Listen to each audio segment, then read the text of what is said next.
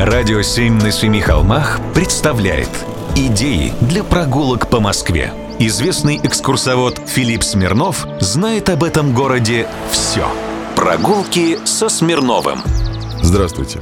Есть на Тверском бульваре поистине волшебный особняк. Это дом 18. Особняк водочников Смирновых. Наследник водочного короля России Петра Осинча Смирнова купил старинное здание на Тверском бульваре и пригласил его переделывать Федора Шехтеля. Шехтель переделал фасад здания, добавил балкон, длинные полукруглые окна, плавные застекленные эркеры. Итак, замшелый особняк в стиле ампир стал жемчужиной в стиле модерн. Произошло это в 1900 году. И очень быстро. Шехтель торопился в Глазго строить павильоны России на Всемирной выставке. Водочник домом гордился. Устраивал приемы, демонстрировал богатство купечеству. И настоящий фурор производили интерьеры особняка – Восемь парадных помещений, собранных в анфиладу, сменяют один архитектурный стиль другим. Романский зал, классический зал, египетский зал, греческий зал, ракальная комната, аванзал, будуар, кабинет – только вот египетский зал отстает от самой главной анфилады и выходит окнами во внутренний двор.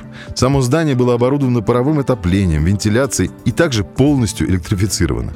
В 1900 году это было очень важно. Смирнов поселился здесь с женой и детьми.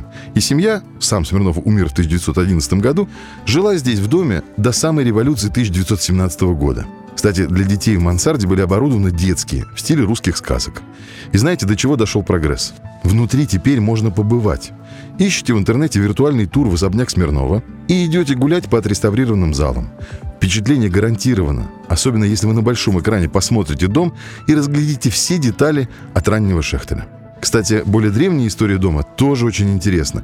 Тут бывал, например, Михаил Юрьевич Лермонтов у Базилевских. А в советское время тут располагалась уже прокуратура, и в интерьерах поместился чужеродный предмет – трофейная люстра, как в Большом театре – в общем, сходите, посмотрите. Если повезет, можно в Яве. Нет, так и виртуально пойдет. Прогулки со Смирновым. Читайте на сайте radio7.ru. Слушайте каждые пятницу, субботу и воскресенье в эфире «Радио 7» на Семи холмах.